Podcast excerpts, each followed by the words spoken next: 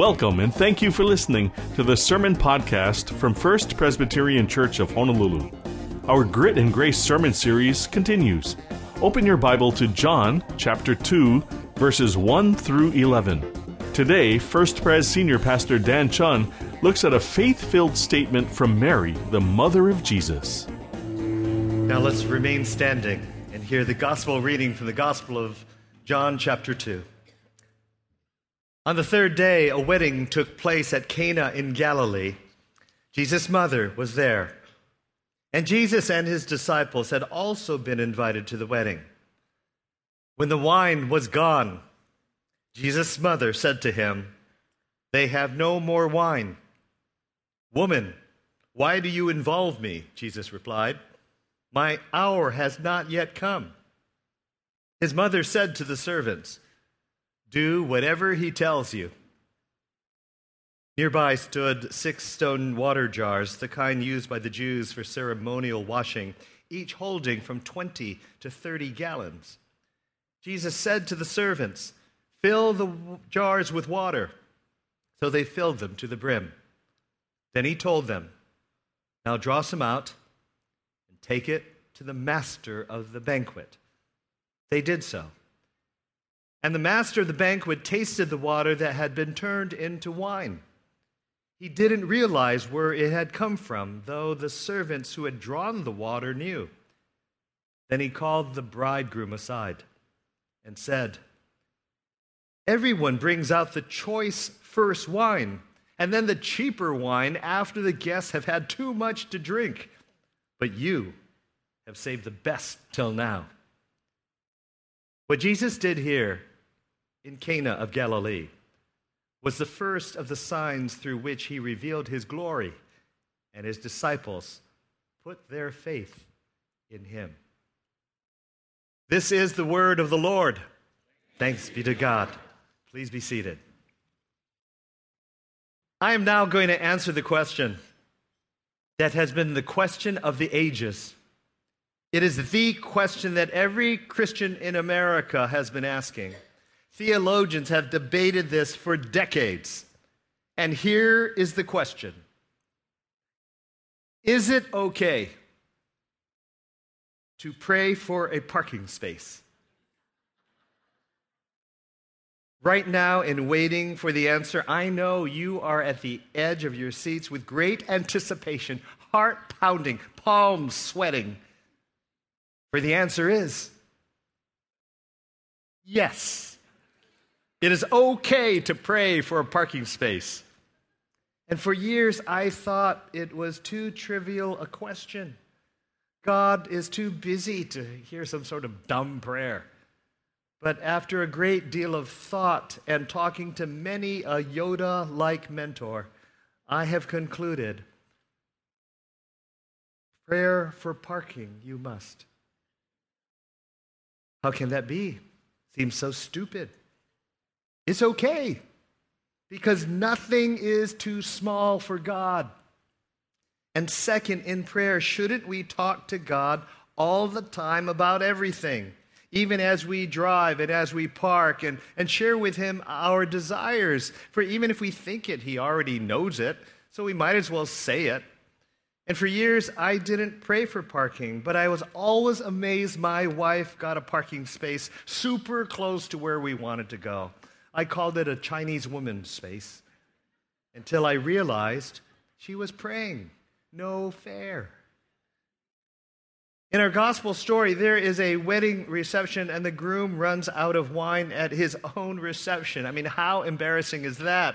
I mean, local style, never have a dinner and run out of food or drink. I mean, never. Cardinal sin if you do. Have plenty left over, but never fall short.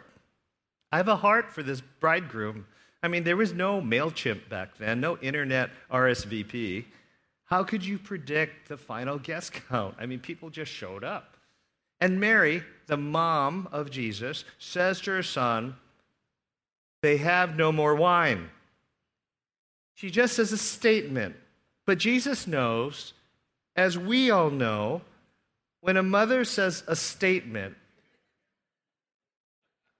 it often really has an underlining commandment When my mother says to me during a dinner, Aunt Jane has baked an apple pie, it's not a statement. It's my mom saying, Dan, say something of gratitude. So I say, Oh, Aunt Jane, that's a wonderful pie. So tasty. I appreciate so much you taking the time to bake it. When my mom says, Aunt Jane is going to visit us this afternoon, that statement is really an order, meaning, Dan, clean up the living room, pick up your things. When Mary says to Jesus, they have no more wine, Jesus, they have no more wine. It's like Aunt May saying to Peter Parker, It's time for you to be Spider Man and help out this guy. It's Lois Lane saying to Clark Kent, It's time for you to go to a phone booth and put on the costume. When Mary says the statement, they have no more wine, she is really saying to Jesus something a lot more like, It's time. I know what you can do. It's time to activate your supernatural powers and save this party. And Jesus sees the meaning of the statement and says, Women, why do you want me to get involved in this? Now, actually, we need to know in ancient times when he said woman, uh, as uh, woman, my time has not come, that was a term of respect, not derision. Okay? Important to know. But let's go back to our parking space question. Is asking Jesus for a parking space any less trivial than asking Jesus to help an embarrassed groomsman or groom or an embarrassed wedding planner who messed up on how many guests were there and how many were drinking? When the Bible says, pray without ceasing, I think that means like all of the time, right? When you're walking, when you're driving, when you're gardening, when you're working, and yes, when you're looking for a parking space.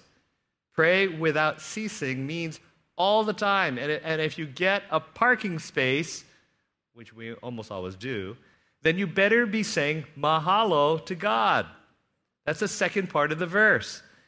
Pray without ceasing, give thanks, or second, the verse after, give thanks in all circumstances, for this is the will of God in Christ Jesus for you. People ask me, what's the will of God? What's the will of God? Well, there, here's a verse that says, there are only two verses, and here's one of them that says, this is the will of God. Pray all the time, and you better be giving thanks all the time. So, seriously, when you have a good friend, you talk to him or her a lot. Jesus calls us friend. He he says he wants to be our friend. He said that in the Gospel of John. So we should talk to him a lot. So prayer is not magical, it's a relationship. We're talking to a best friend. And it doesn't mean you have to be um, journaling or speaking in a lofty way. It just means talking or writing to your best friend about everything. You know, I'm not sure if I've ever shared this uh, publicly until today, but since college, uh, I have been writing to Jesus uh, on an average of every two or three days. Uh, I talk about everything, might even talk about you. Um, nothing is too, uh, too important or too trivial to talk to Jesus about. Not enough wine? Okay to talk about that, says Jesus. But it also means to talk about our deeper matters our social life, our money, our purpose in life, how Jesus can help us daily, and as importantly, how we can help others daily. The first point that we've learned from Mary is to always involve Jesus in our life. Talk to Jesus about everything. Now, if you only talk to Jesus about parking spaces, shame on us. But if we talk to him about everything, then great. Now, the second point in our passage can be a game changer in our lives. When we talk to Jesus and he acts and tells us what to do, then she says, You better do whatever he tells you to do. Doing what Jesus tells us to do means, first of all, have empathy for everyone around you. Even for a wine steward who has run out of wine, then respond. Do you try to bring Jesus into all situations for the sake of others? If Jesus tells you to pray for someone, are you immediately doing intercessory prayer? If he tells you to be generous and um, and give something to someone, are you? Are we putting our own physical effort in helping some, someone showing some grit as well as grace? Do you feel for a friend who's like his turkey has been burnt to a crisp, and so you offer to run across town to buy another one already baked? But when Mary says, do whatever Jesus tells you to do, she knew the power of Jesus. She had the faith that Jesus would help in some way. Do we have the faith to tell people, I'm going to ask Jesus to, to intervene and heal or, or help you. I'm telling you, if you come to the healing service at 2 o'clock today, I have the faith that Jesus will intervene and heal or help you in some way. I believe he always responds. Nothing is too small for him. I mean, if he cares for an embarrassed groom not having enough wine, surely he'll be concerned about your issue, whether emotional, spiritual, or physical. You may decide not to bring your friends to a healing service today, uh, but I would say, that may not be smart because Jesus and the healing power of the Holy Spirit will be present. You know, we need to have the faith of the servants in the story. Think about it. The servants are the only ones who really know what's going on. And they're the ones that are like behind the scenes, like, oh, what? You want us to put water into these jars? Are you gotta be kidding, you know? And then they go, whoa, look at this, like, you know, Pinot Noir, like Riesling. I didn't know we had this in Israel, you know? Cabernet Sauvignon. This is like really weird. But they got it. They were the ones who like did it, like not, not, not knowing what's like Jesus telling us to do this. And it turned out great. You know, I have been blessed that when I pray, I get to witness, I would say about 50% of the time, people getting healed in some way and probably more healed as many get healed after they like walk away. Um, Jesus may be telling you like something scary. He may be saying, "Can you be generous or or work on a bad habit or implement a new plan in your life?" If Jesus tells you to pray expectantly with faith for healing of, of someone, will you do it right then? You know, last week I was at Costco uh, getting new glasses, and, and the woman helping me, who I will call Sally in this story, uh, had, a, had a bad cough. And I asked her if she was getting over a cold, and she said, Oh, yeah, man, for the last three weeks, I, I just can't get over this cough. And I felt this nudge from the Lord uh, to pray for her. And I'm thinking, yeah, like Jesus, this is like Costco, you know, like people are going around with their shopping carts and, you know, at the optical place, number 49, you know, and, um, and like the, people can be watching me and everything, but the, the word was kind of like, pray for her. So I, I asked, um, hey, um, would you like me to pray for you? And she doesn't know who I am. And um, she said, yes. And I go, oh, okay. So then, um, and then, as we're taught here, it's like, here comes the scary part. Um, would you mind if, like, I put my hand on your shoulder when I'm praying? And she goes, Yes, sure, go ahead, do it. So, right there in Costco, I'm like, I'm praying for her, and people are going around, you know, and talking. And then my business with Sally was done. I, I did my prayer and I walked off. And um, and then later, I, I was walking by that area, um, and uh, a different employee with a huge smile on her face yelled out to me, Thank you for praying for Sally. And I go, What? She said again, Thank you for praying for Sally. And I looked around, and there was Sally with a big smile. There was this employee with a big smile. And I thought, oh my goodness, word had gotten out here at Costco. But it was a good thing. It meant people were encouraged. And, and I don't know if Sally got healed. I don't have this great story at the end. You know, her respiratory system was cleared, you know, whatever. Um, but when you feel the nudge, whatever happens, you got to do what Jesus tells you to do. Let me tell you another story. I have a friend on the mainland who works uh, as a nurse at a hospital. And one day, a patient came to his hospital with a chronic, non healing diabetic wound on his foot. And um, this patient had been in and out of the medical system for about a year and a half trying to solve this problem with no success. And the hospital then decided that they would amputate the patient's foot. At this point, the wound had a circumference approximately about the size of a half dollar. Uh, you young people, that was a bigger coin. So uh, half a dollar. And um, with, with the tendon visible, which was located over the dorsal aspect of the foot, and another wound on the side, on the lateral side of the foot. It was swollen, edema uh, was still present, and the doctor decided it was time for amputation due to recurring infection over a year and a half. You know, poor circulation, several months of non-healing, uh, not reacting to the treatment. And the patient, as you can imagine, I would be, was horrified and became upset, as I think most of us would be.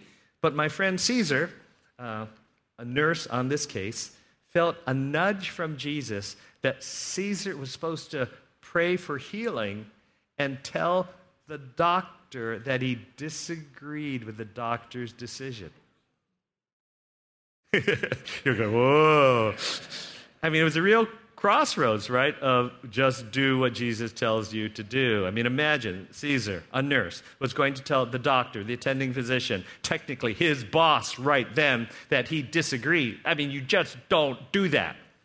Now, first of all, you need to know I love physicians, and, uh, and much of our prayer team has doctors and those from the medical community. So we're a church that believes in both, you know, medical profession, medical practice, and healing prayer, both and, not either or.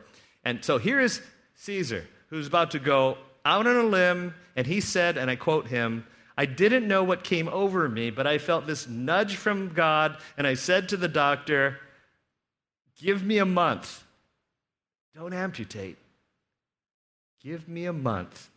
And Caesar said to himself, that he was going to pray like crazy for healing as he felt like Jesus changing water into wine and that Jesus might heal this man who's about to lose his foot.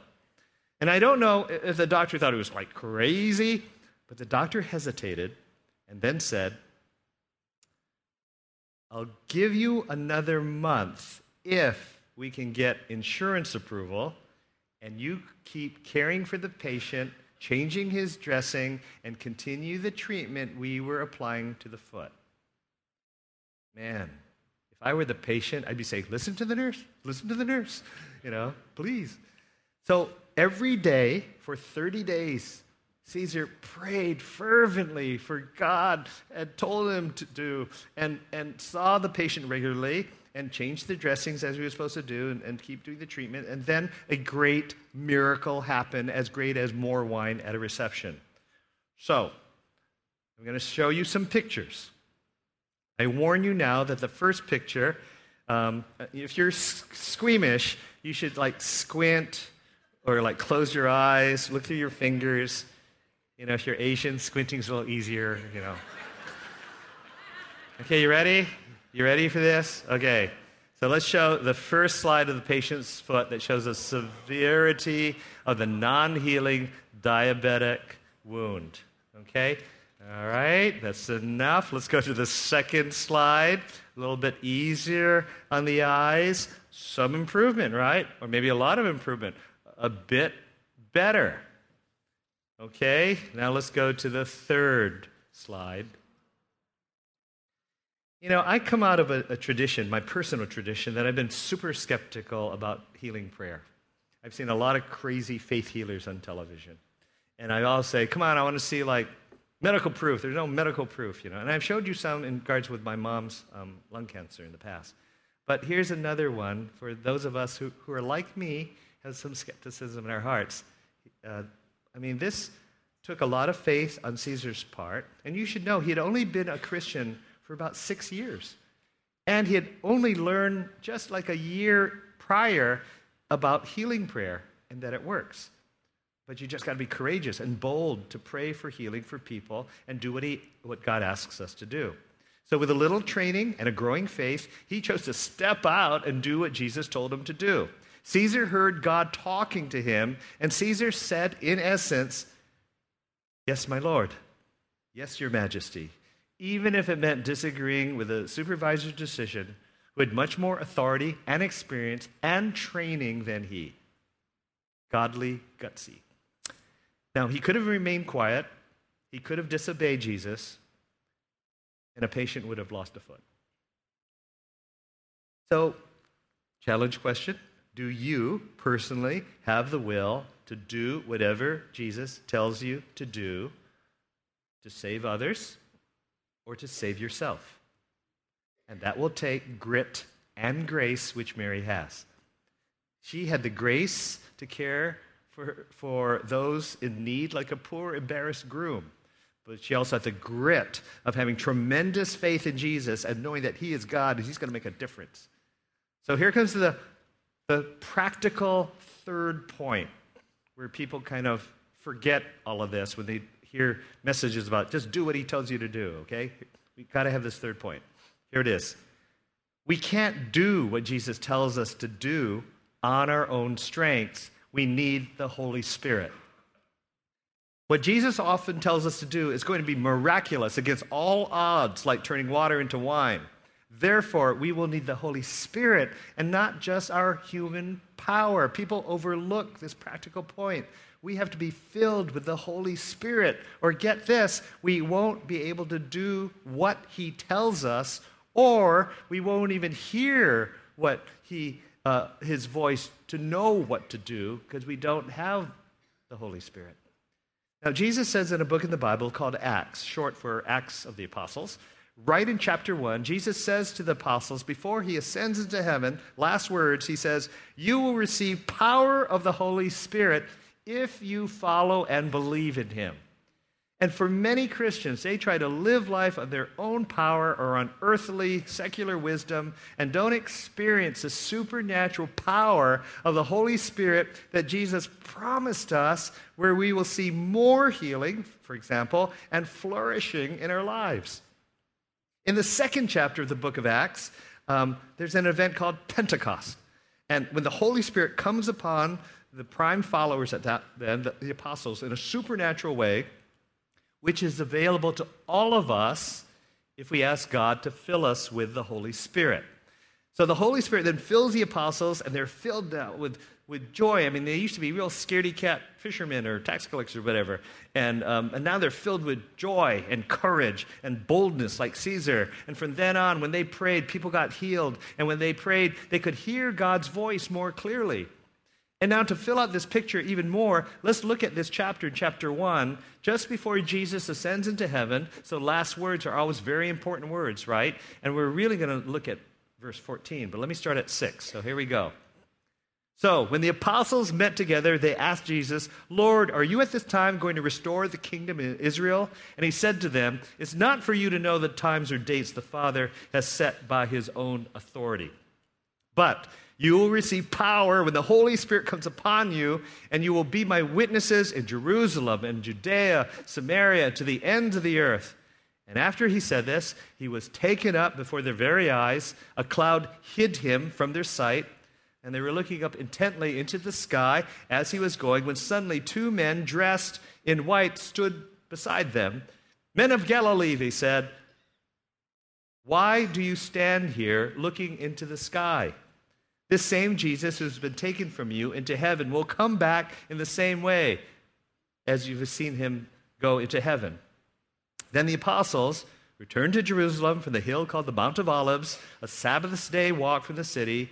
And when they arrived, they went upstairs. They're in the upper room now. They went upstairs to the room where they were staying, and those present were Peter, John, James, Andrew, Philip, Thomas, Bartholomew, Matthew, James, son of Alphaeus, Simon the Zealot, Judas, son of James. They're listing all the important people. And then verse 14, they all join together constantly in prayer, along with the women, very important, and Mary, the mother of Jesus, and with his brothers. So after Jesus told them about the Holy Spirit, we see that Mary was right there with the apostles, praying, fellowshipping with other women. And it would not surprise me if she was there with them at Pentecost. She heard about the Holy Spirit, and for her as well as for us, we need to be empowered by the Holy Spirit. When we are filled with the Spirit, we hear Jesus' voice more clearly when he talks to us. And the good news is that we are empowered by his power to do whatever he tells us to do. The Spirit makes us want to do what Jesus tells us to do. Jesus expects us to be witnesses to the ends of the earth, right? Judea, Samaria, ends of the earth, but we will be empowered by the Spirit. When we are filled by the Holy Spirit, we can turn a corner in our lives. We will flourish. We will know Jesus more intimately. Our prayers will have more power even to see healing. Our lives, though chaotic at times, will have a divine through line of Jesus' power. We're going to know his kindness more, we'll know his gentleness more. And the question is that we're coming up to is would you like to receive more of his Holy Spirit? Now, yes, when some of you became a Christian, on that day the Holy Spirit entered you. And we may think, okay, that's it, got the Holy Spirit, don't need any more, tapped out. But that was just an initial pilot light of faith of the Spirit's presence in your life. He needs to have a bigger relationship in our lives, a more intimate one. And over time, to be honest, we leak. We need to be filled more of His Spirit. And as we are filled with His Spirit, we will experience the Lord's tenderness. And we'll want to talk to Him more maybe all the time, even when we're looking for a parking space, or we're in work, or we're in play. And there may be some here who just say, I don't know, Dan. I don't need more of this spirit. I mean, the spirit entered in life when I became a Christian. I don't need more. That's it. End of story. I don't need to experience him anymore. I can, I can do things in my own power. But you know, when we read about the followers of Jesus in the Bible, when we read about how they were filled with the Spirit, you suddenly find that they become adventurous and courageous and generous and risk takers and passionate. They're filled with joy. They're even singing in prison, hopeful, optimistic, patient, even in the midst of great suffering. They never were content in their faith, they wanted to grow. And the Spirit didn't tame them or civilize them. The Spirit gave them a courage and a boldness and a passion they didn't have before, and it grew. So, following Jesus is not like obtaining some kind of asset or some product or some containable power. No, the power of the Spirit is, is something that grows and is sometimes throbbing. And, and sometimes I know we can say as Christians, you know, I've learned everything I, I want about the Holy Spirit. And yet he becomes kind of the anonymous one of the Trinity. I don't need to learn more or grow in more of a relationship with him. He's just a containable asset. But that's not true. I remember Andy Croft of, of Soul Survivor had this great analogy of this, of this thought of uh, our saying, when the Holy Spirit, Spirit entered into my life years ago, that's it, I don't need more of him. And he said, So, what, is, what would that be like thinking that, like, when I write a, a card to my wife of 10 years, Beth, now, I made a one time commitment to Beth 10 years ago on our wedding day. Like, is that it? I mean, what would it be like if I wrote a card of my love for her after 10 years and said, You know, Beth, I have learned everything I need to know about you. I don't want to grow more in my love for you. In fact, in our marriage, I've surrendered a lot of ground to you, but now I'm not going to surrender anymore nor risk anymore in our relationship. I don't want to grow anymore in our marriage not going to sacrifice more. In fact, I'm not going to listen more to you nor follow your advice anymore. I've hit my ceiling. I've topped my capacity of love. Now, if he wrote a card like that to Beth, he's probably not sleeping with her anymore. But you can't do that. When you're in a loving relationship with someone, you want to grow more. And same with the Holy Spirit. That, yes, started on the day we became a Christian, but wouldn't we want to grow more and be filled more? And with the Holy Spirit, it's not like this gas tank where we fill it up and boom, we're done, you know. It's more like a balloon that gets filled with air and it gets larger and larger and larger. It's more like our lives are like leaky buckets that need more filling of water. And, and call it stress or suffering or confusion or self hate. Those things make us leaky buckets when it comes to the Holy Spirit, oftentimes. Mary joined the apostles, prayed and waited for the Holy Spirit to come that Jesus said would come after he left. And Jesus said, Here's what the Holy Spirit is called He's a comforter because he's going to comfort you, He's a counselor because he's going to give you wisdom. Like, wouldn't we want that? Who wouldn't want more of the Spirit in our lives? This community will become even closer and more intimate with Jesus if we're filled more with the Holy Spirit. If we want more of the supernatural presence of God in our daily lives, we have to ask the question do we want to be filled more with the Spirit?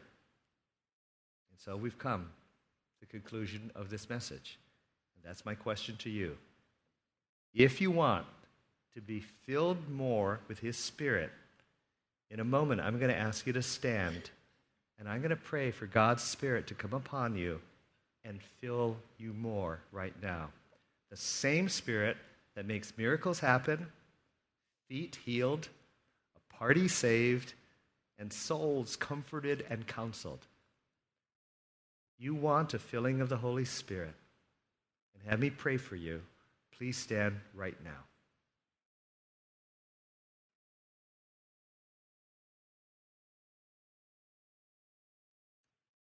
And now let me pray for you all as the worship team comes on up.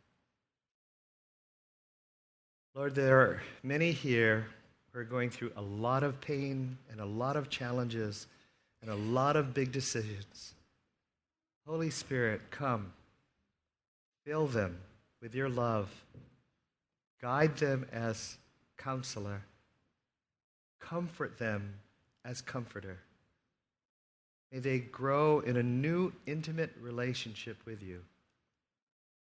Come, Holy Spirit, come. Fill them with your presence. May it enable them to talk to you, to Jesus, all the time. And may they rely on your power and not just on their own. And now, as we continue to stand, let us sing hopefully even more filled with the Spirit to Jesus. And as we sing, may we feel his tender love in a more, in a new way. So we're going to sing again that new song that we learn, that we may have a new song in our hearts to Jesus, for he is the King of Kings, our majesty, Jesus Christ. And may we lift our hands and our hearts and praise him. In Christ's name, amen. Before I give the final blessing benediction, um, some of you may want to pray with someone. Maybe it's something to do with faith that maybe you're at a point like, wow, what is this? I want to know more about this Jesus and pray with someone. Or maybe it's something else of a physical or spiritual or emotional matter. So the prayer team will be in front of the cross and in this corner after the service, after the last song. And please come forward. And it could be a major pivotal point in your life as people pray for you in confidence and with a listening ear. And now, please receive this blessing. May the Lord bless you and keep you, and may his face shine upon you and his countenance be upon you. I mean, you know deep in your heart the wonderful love of God the Father and the Son and the Holy Spirit, and may you follow him and be filled with him for all time. In Christ's name, and all of God's people said, Amen. Amen. Mary's instruction was half the equation. We can follow Jesus best when we have the help of the Holy Spirit. If you'd like to hear this sermon again, you can listen to and download this and other sermons from the First Pres website, fpchawaii.org. Subscribe to the podcast on iTunes or wherever you listen to podcasts. Join us at one of our worship services on campus at 45550 Kionaole Road, Kaneohe, Hawaii 96744. We meet Sunday mornings at 8, 9:30 and 11:11. Follow First Pres on Twitter and Facebook. Download the First Pres app. Watch First Pres sermon videos on our website and on Facebook. And if you need more, call us at 808 532 1111. For Pastor Dan Chun and the entire staff at First Pres, I'm Michael Shishido. Until next time, God bless you and thank you for listening. Copyright 2019, produced by the Media Ministry of First Presbyterian Church of Honolulu and Ko'olau.